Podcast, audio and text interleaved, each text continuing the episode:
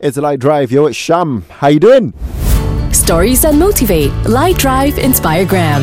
Poor firemen breaking fast on the job. You see, most people get upset when they're not at home in front of the TV in comfortness to break their fast. But firemen, they don't have a choice, do they, when they're on duty?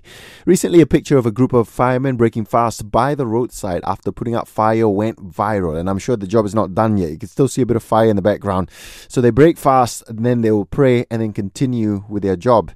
And I think while breaking fast, we should really you know, think of those who are not as lucky as us. We have comfort, they don't. I mean, buka puasa for me, it's, it's sometimes just a bit too much, you know, overeating and then hibernating like a python. Ronan Keating, when you say nothing at all right now, at Lite.